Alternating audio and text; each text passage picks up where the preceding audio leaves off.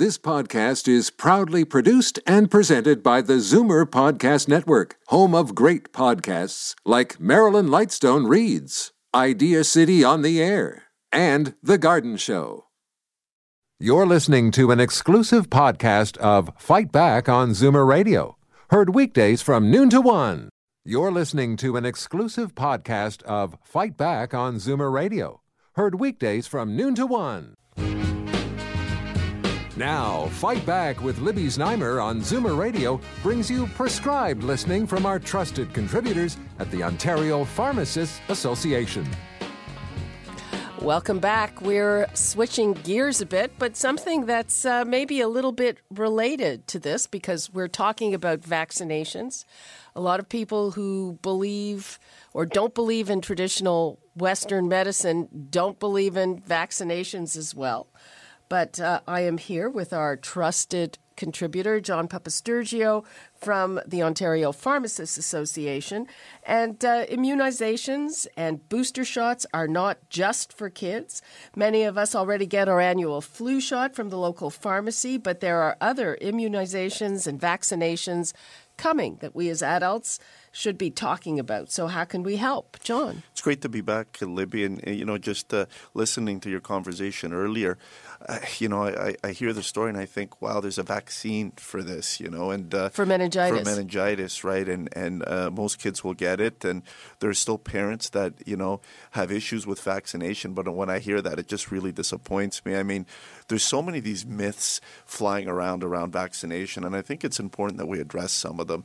Um, I think uh, there's still the myth that vaccines cause autism, right? That has been disproved so many, so many times. times. Absolutely, but it's still out there, and I hear it in the pharmacy, right? And I and and even parents with good intentions will still ask me, "You sure it's okay to give uh, you know the vaccine?" I, I I have this concern around autism, and you know much of my time is spent kind of debunking that myth. So that's still out there. Do you succeed? I think so. I mean, uh, not always, not always, right? I mean, all we could do is give a strong recommendation and kind of hope that the uh, parents kind of make the you know the, the, decision that we feel is right and supported by medicine and evidence. And uh, unfortunately, it's not always the case, and we saw. That. I it to me, you know, sometimes when I talk to people about this, it's almost it's like a fundamentalist religion, and they will believe strongly in things that have no evidence behind them you described it perfectly. It's it almost evokes an emotional response in people, which I find that very hard to believe. And I see, I mean, I see it all the time. People get angry at us, particularly during flu season, you know. And I, I'm, you know, it, we make recommendations based on evidence, and uh, I think that's what our job is. But uh, you're right. Some people have these emotional beliefs. I mean, we one of the other things we hear is, uh, you know, you no longer need vaccines because the diseases have been eradicated, and that's not true. You well, guess why it was eradicated eradicated. That's right. So you, you, if enough people stop getting vaccinated, these uh, diseases aren't gone. They'll they'll remanifest. Look right? at what's happening with the measles. Exactly. It's I was going to say that in Disney World we saw a measles outbreak. Right. It's very easy. This stuff could come back. So, you know, I urge patients uh, and, and parents make sure you get your kids vaccinated. I mean, if you're concerned about a contraindication, speak to your pharmacist or doctor. Another big one is egg allergies. Right. So, patients think they have a an intolerance or an allergy to eggs. They think I can't get vaccinated. That's not true either. Uh, we can give many vaccines still, even for more you know moderate or severe allergies. We'll do it in the physician's office, but you can still get vaccinated. I mean, for patients with anaphylactic allergies, we wouldn't do it, but it's something to discuss uh, with your pharmacist or your physician, and not just avoid getting vaccinated because of that. Okay, John. Let's let's give out the numbers in case people have questions about vaccinations and what vaccinations. So they are 416 360 0740 or toll free 1 866 740 4740. We're talking about vaccinations, we're talking about booster shots with our trusted contributor, John Papastergiou from the Ontario Pharmacists Association. Now, I got all my vaccinations ages ago, so I would have thought I was done, but I'm not done, am I? That's right. So you, some some of the vaccines will ev- eventually start to wane, right? And uh, they need boosters. And uh, uh, you know, an, an, important one is uh, uh, you know uh, TD. You got to get that every ten years, right? So um, if you ever get a cut or, or, whatever and end up in the emergency room, they'll ask you, "When's the last time you had your TD shot?" Right? TD. yeah, it's an injection against you know if you hit a rusty nail. Is it tetanus? Tetanus. Yeah, yeah. I, that's the acronym for the actual vaccine, right? Yeah. So uh, uh, you know your tetanus needs a booster, right? And uh, if you're not getting that, uh, uh, uh, you're putting yourself at risk. That's an example of of one of certain vaccines need annual vaccination. Flu is a good example, yeah. right? So um, if you're if you're you know at high risk for complications of the flu, seniors, just everyone really in general should be getting their flu shot every year. And I find patients, I see them in the pharmacy, they've gotten their flu shot like two years ago. I don't need it. I got a couple of years ago. No, I mean the immunity will wear off, so you've got to get that vaccine every year, right? And there's many of these vaccines, uh, hepatitis vaccines. I right? really want to ask about that because we see ads on television. That's right. And uh, I think it's called a Twinrix vaccine, right. and it's for, for hepatitis A and That's B. right. And it says, well, if you're traveling to certain places, you can you can get it in a whole variety of ways. You know, if you get a pedicure or if you drink the wrong thing. That's right. But I think uh, you know, I, I can't remember where I was reading this that, like, maybe you need it anyway, even if you're not traveling. Yeah, absolutely. I think it, it doesn't hurt to get it. It protects you both against Hep A and B. Um, Hep A is foodborne, so if you're traveling around and you could actually get it orally, and that's a concern, right, from uh, uh, certain countries. Hep B, you know, is blood uh, transmitted and a, a, little bit less uh, common or more difficult to, to acquire. But again, we have a vaccine for it. Generally, you'll get the Twinrix vaccine vaccine. If you've had it a long time ago, the best bet, uh, if you go to your physician's office, they could do titers now and they could tell if you still have immunity based on your blood work, right? So that's what I recommend to patients if they can't remember if they've been vaccinated or they can't remember how long ago. And what will happen is you just get reimmunized and then and you'll you know you'll get that immunity again. Uh, a great idea for people traveling high risk patients, immunocompromised patients, it's something they should definitely consider. Because it's interesting. I mean, when we talk about other hepatitis, hepatitis C, which uh, is dangerous, you know, for people in our age group, baby boomers. Yep. Uh, I hope I, yeah, you are a baby boomer. Um, it, it's it's very common, and people don't even know they have it. They don't know they have it, and it could potentially cause very, very serious consequences. Right?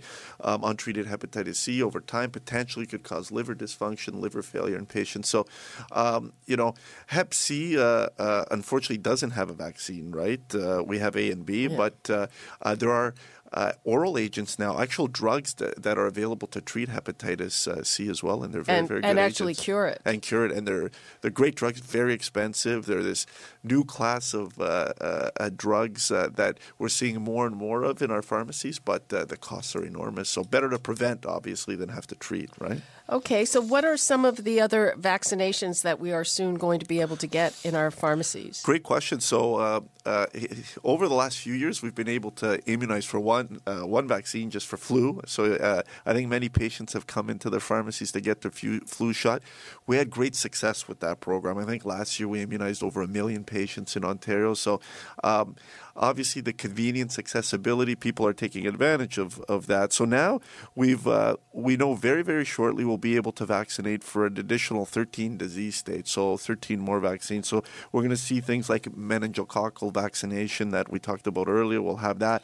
Uh, let let yeah. me ask a question about that. So, is that only something that children should get, or Yeah, yeah. I mean, no. I, I, high risk patients, even adults, could get immunized for that as well. Uh, who, uh, who's high risk? uh, you know, immunocompromised patients, HIV patients, patients with uh, uh, uh, liver issues, renal dysfunction, patients taking uh, therapies that may suppress their immune system, and there's you know uh, uh, cancer therapies, Yeah. for example. So uh, there's uh, groups of patients that would qualify for that, but uh, uh, definitely something to consider. Uh, a pneumococcal vaccine, so uh, uh, very important uh, in our senior population. Generally, we recommend anyone over 65 years of age get uh, pneumovax What- vaccine. what is that? It's uh, prevent prevents uh, pneumococcal pneumonias, so these yep. pneumonias, but uh, also more serious invasive diseases like this bacteria uh, can actually get into your bloodstream and, and cause uh, consequences. Can even cause uh, meningitis, a different type of meningitis. So, um, you know, very important that uh, uh, seniors get that once they're 65. Okay, let's uh, just uh, take a call here. We've got Margaret in Kitchener. Hi, Margaret. Hello. Um, I I remember when I was young, I wasn't able to start school for two years because of all the measles, like the the bad measles, and the whooping cough, and I forget the the other one. Scarlet one fever, maybe? now, anyways. And pe- uh, people just don't realize how bad it was. Uh, it was so bad that almost every second house had a, a um, what do you call it? Sign on the door. Um, Quarantine? yeah, right. Quarantine. Every second house in Kitchener here, it was bad, and everybody was so sick. And um, I I never was able to start school until I was almost eight because I had uh, measles, whooping cough, uh, you name it. Everybody, almost all the kids had it, and then they come out with the vaccines. Like You know, I'm 85 now, You bring up a really good point, and this is one of the arguments we hear uh, against those patients that are uh, vaccine hesitant. It's uh, you know our society really hasn't seen many of these diseases because we've been able to eradicate them.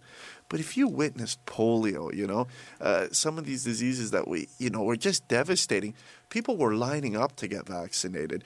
I remember during the H1N1 outbreak, right? Like uh, uh, people again got real nervous. They were lining up because they saw the consequences. I, I was working at Sunnybrook Hospital during SARS, right? At that time, there was no vaccine, but I'm sure if there was, we'd have lineups for vaccination, right? So you bring up a very good point that, you know, I think our society hasn't really seen the consequences of some of these diseases. And, and, and we don't remember. Margaret, thank you so much Thank for Margaret. reminding us of how bad it was because people take it for granted.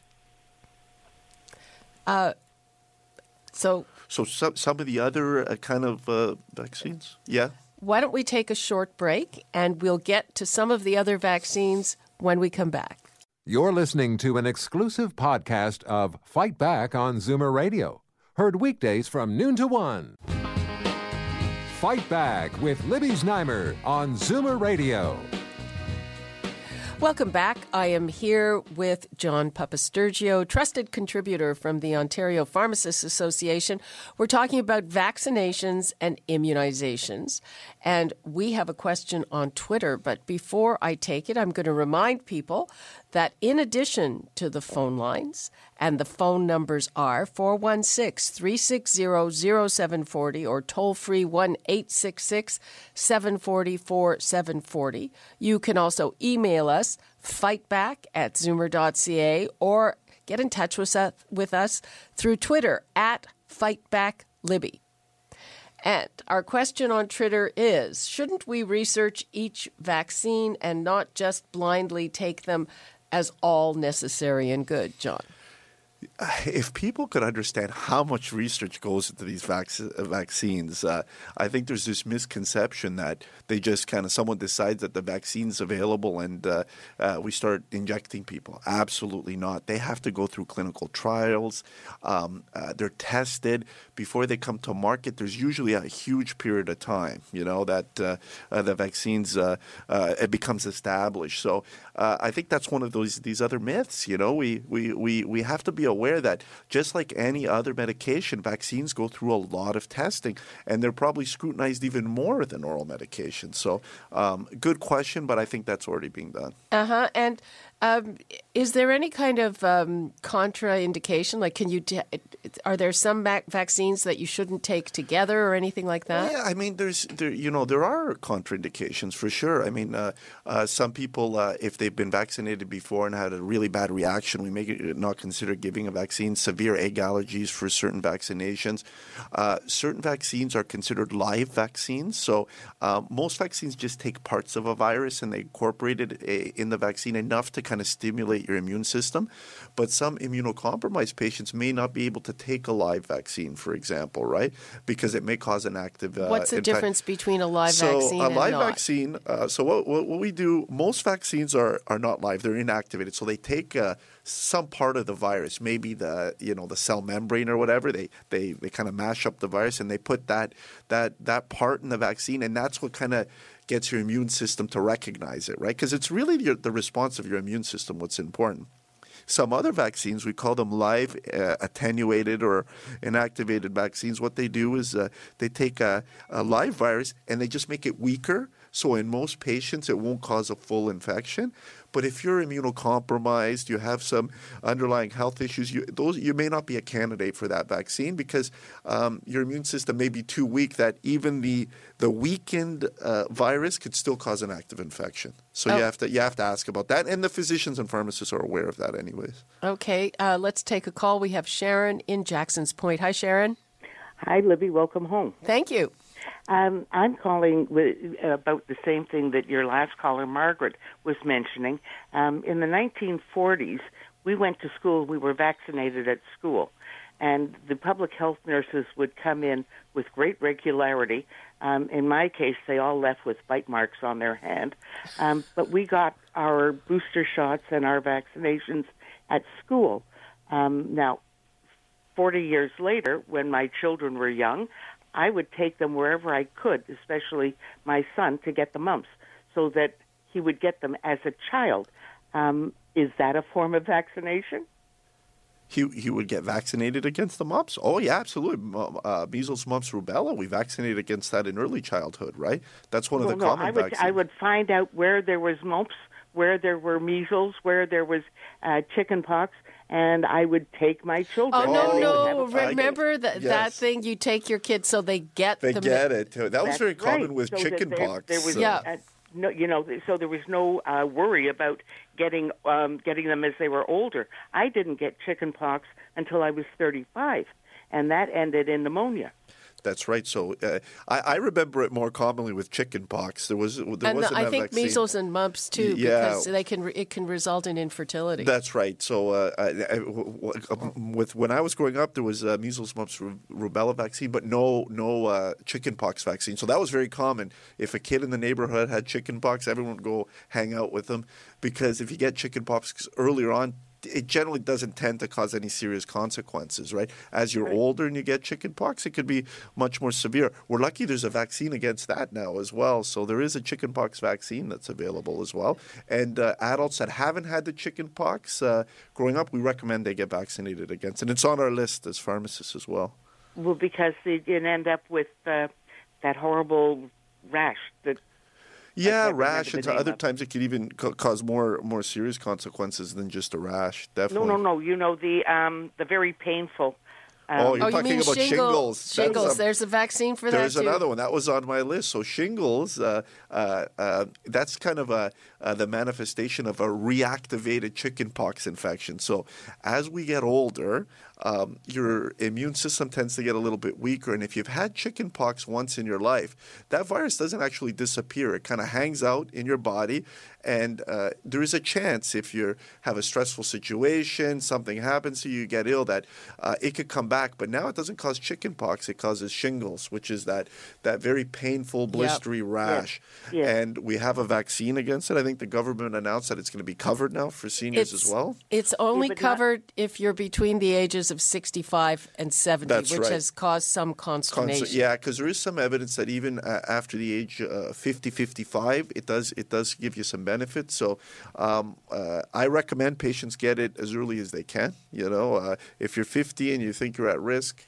I would get it. It uh, there is quite a bit of evidence to suggest that uh, it provides value even in that age group as well. Well, and you know what? If you uh, if you have an extended health plan, Plan, yes. it's usually covered under that. I know that that for some people, and I know I, we spoke to seniors over seventy who also want it and they're finding it very difficult to afford it. That's right, and I think uh, what the value of us being able to do this in the pharmacy is uh, that that vaccine requires very specific storage. Uh, uh, uh it has to be refrigerated.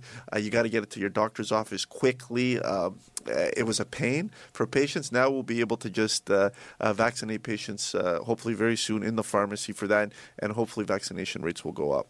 Okay. Well, the two hundred dollar fee is. Um, a week's groceries or more.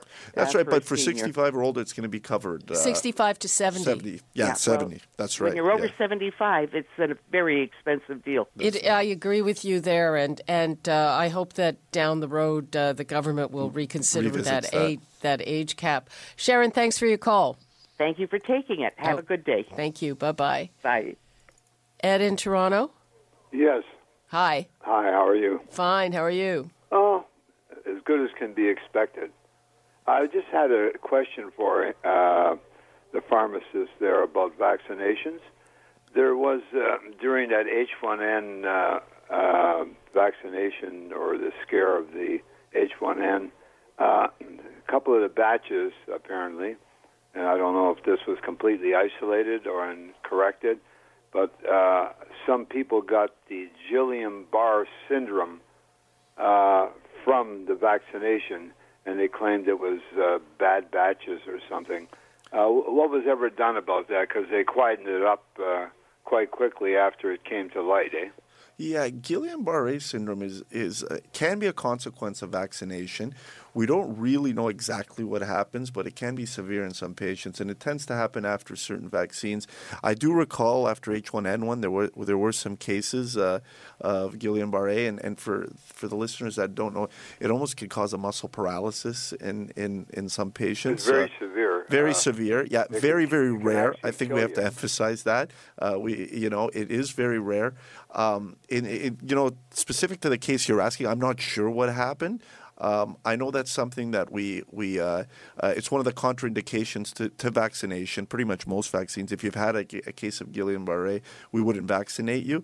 Um, but again, I think there needs to be some work done to better understand that. But I think we should emphasize that this is something that occurs very, very rarely. Okay, Ed. Thanks for your call. Yeah. Bye bye. Bye. We have a question on Twitter, and the question is Can too much immunization compromise the immune system? It's a good question, right? Uh, uh, I hear that all the time in the pharmacy as well. That if I get too many vaccines, it's going to weaken my immune system. We have to understand how the vaccines work, and I touched upon that. The vaccines are the ones that are actually uh, mobilizing your immune system. They're making it stronger, right? Because they're uh, exposing your immune system to these parts of virus, right? And and when uh, your immune system recognizes those, it's ready to pounce. You know, it's uh, it's active and ready to go, and it's able to clear the infection before it causes any serious symptoms. So, absolutely not. I think uh, the vaccines do the opposite. They, they they they prep your your immune system to handle these type of diseases.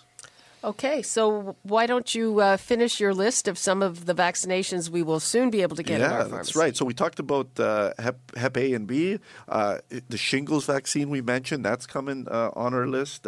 Uh, HPV, so Gardasil. There was an announcement that boys are going to be eligible to get this as well in Ontario very soon. So it, it protects you against herpes. Uh, um, we'll be able to do that in the pharmacies as well. And what is the age for that? It's 12. It's something. 12, yeah. And I think for boys, if I recall, I, I'm not sure what's what's going to be covered as of yet, but I have a feeling it might be boys greater than eight, but uh, we, we should check on that. Yeah. It's uh, uh, unfortunately in, in the pharmacies, we're not sure who we're going to be able to vaccinate as of yet. All that legislation hasn't been written yet. So we kind of have a list of drugs that uh, or vaccines that are going to be available to the pharmacist. The specific criteria uh, around those vaccinations haven't been released yet, but hopefully we'll know shortly. Yeah You know, we can cover that in another, show. another another it, episode. yeah, out. when we get the details. But I think the key point here is we were very very successful with uh, flu, and hopefully this drives more Ontarians into the pharmacy to get vaccinated because of the you know the convenience and accessibility. And on the other end, it really helps lighten the load on the physicians. They're really there to manage kind of the, the chronically ill, more difficult patients. Uh, uh, something as simple as vaccination, pharmacy could definitely manage it. And and it's like honestly, really like? Do you really want to go to a doctor's office and wait for however long it might be just to get a shot? No, and if you think of the process right now, you've got to come to the pharmacy. So you make an appointment, go to your doctor who recommends a vaccine. You got to come back to the pharmacy, get the vaccine, make another appointment, go back to your doctor. For those people that are very, very busy, it's inconvenient. Right now, you could come into the pharmacy, get your vaccine. I mean, we're not going to be able to prescribe vaccination, but many vaccines are available over the counter, right? So think, so there's Really? a yeah, oh yeah, yeah, yeah, like Like- Twinrix, Dukoral, uh, the Hep Oh, vaccines. you What's know. what's Dukoral? Tell us about Dukoral's that. uh, the oral one. Uh, so it's an oral travel vaccination. It prevents against cholera and traveler's diarrhea. It's uh, it's great because it's easy to take. All you do is if you're going somewhere to the Caribbean, uh, you know, a, a country that puts you at risk for traveler's diarrhea, all you do Mexico, Mexico, India. India, all these places, yeah. And uh, all you do is you take a, uh, you know, an oral dose of the vaccine uh, about two weeks before you go. One week later, you take a second dose, and then you're protected. It's very easy to take, very few side effects. It's not hundred percent uh, effective, so you could still go down. You still got to follow those rules. You know, make I sure your food's cooked. ask. Yeah, no it- street food. that's right, because it's only covering you over certain strains. And I hear this, oh, I went down and I got so sick, right? I go, yeah, but you still got to be careful, right? But it does provide some ac- uh, added protection. And I, I had no idea that was over the counter. Over the counter, you just come into your pharmacy and ask for it. Yeah, yeah. Right now, with these other ones I mentioned, even though they were always available, uh, you didn't need a prescription. We couldn't inject you with them yet. Now, as the legislation changes, we'll be able to do the the vaccinations as well. And what is the timeline for this? We don't know. Uh, well, hopefully soon. I keep hearing soon, right? It was great that the, the announcement came out that you know these uh, 13 uh, disease states will be covered. Um, we're at OPA cautiously optimistic that will be you know in the next few months, but uh, we don't know for certain yet. And is it all the travel vaccines that will be covered? Uh, the ones that I mentioned, there's still there's still uh, you know things like yellow fever will be covered, rabies vaccines uh, uh, will be able to do, uh, Japanese encephalitis. Uh, there are other vaccinations that we you know are beyond our scope, and uh, you'll still have to go to a travel medicine clinic to get them. Uh, but I think the most common ones are on the list. I mean, we have a pretty good list there. And uh, th- so, I mean, if if you had so many people taking up the flu vaccine, you, you might end up being busy giving shots. Oh yeah, I think uh, already. I mean, during flu season, I've adjusted the workflow in my pharmacy. I have an extra pharmacist on just giving flu shots. We gave in in my pharmacy this year, and I thought it was a little bit of a slower flu season. We gave over two thousand vaccinations, so um, it's busy. You got lineups for people, and it's great to see that. It's great that they're uh, being empowered to get vaccinated, and and I'm glad as pharmacists we've been able to make a difference. Uh, which do you think, if you have to kind of prioritize uh, which vaccines you're going to get, what should you make sure that you have first? It depends on the age group. So if we focus on the seniors, uh, I would, uh, you know, I would say for sure, uh, you know, pneumococcal vaccine. I'd say shingles and flu. Those three, if you could get them, um, I think they're very important. Uh, uh, uh, definitely very important. But I don't know. I'm a little biased. I think if if you have access to the vaccinations, why wouldn't you get them? Right? Like, um, eh, you, eh, I see patients all the time that get shingles, and it's re- and it's not just a rash; it's very painful. And they Yeah. come in and they're like, "John, I wish I lis- listened to you and got my vaccine because uh, this thing is, you know, I've been uh, suffering with it for six months." Because sometimes the rash will go away, the pain is still there, right? So, um, if you're a senior and you're at risk, I would say uh, get your shingles vaccine as well. It's very important. Okay, very good advice. John Papastergiou, trusted contributor from the Ontario Pharmacists Association. Thank you so much. You're listening to an exclusive podcast of Fight Back on Zoomer Radio, heard weekdays from noon to one. You're listening to an exclusive podcast of Fight Back on Zoomer Radio, heard weekdays from noon to one. You're listening to an exclusive podcast of Fight Back on Zoomer Radio, heard weekdays from noon to one.